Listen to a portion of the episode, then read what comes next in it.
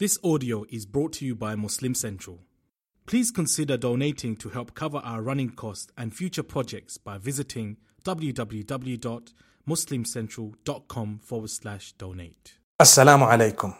Many times we tell people to do things and we do the opposite. Hmm, that's not good enough. My brothers and sisters, strengthen yourselves. أتأمرون الناس بالبر وتنسون أنفسكم وأنتم تتلون الكتاب. In Surah Al-Baqarah, Allah gives an example and Allah says, uh, are you instructing people to do good and you forget yourselves? And yet you're reading Revelation, you're reading the book. Subhanallah. So in society and community, when you're instructing people and saying things, try to lead by example.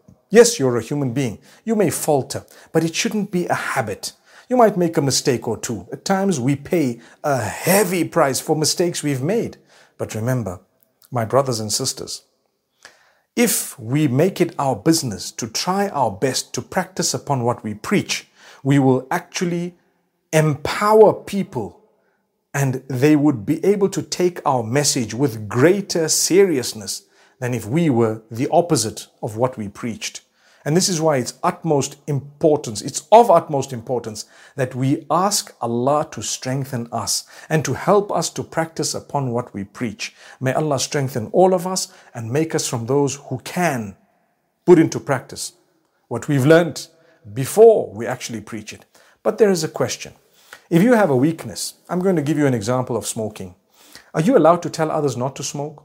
The answer is yes, you are even though you might have the weakness, you can tell your children, look, I'm an addict. I'm addicted to this. I know it's wrong, but I don't want you guys to do it. And you know what? I am not allowing it in this house. Hmm.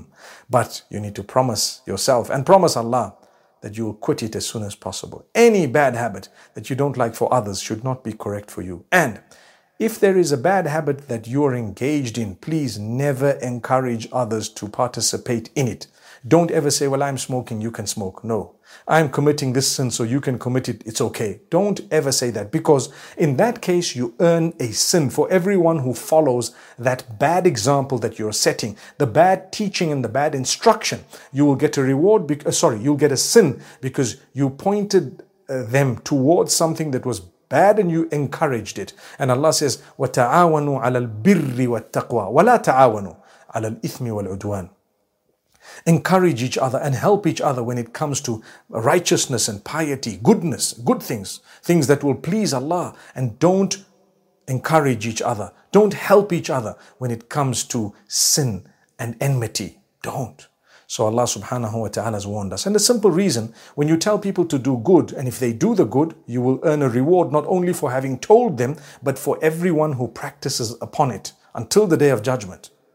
And if you were to tell people to do bad, you get a sin for telling them to do bad. Then you get a sin for everyone who followed the bad and everyone from that who told others to do the same bad.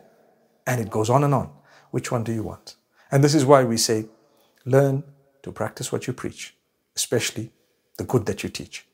And may Allah strengthen all of us and grant us ease. أقول قولي هذا والسلام عليكم ورحمة الله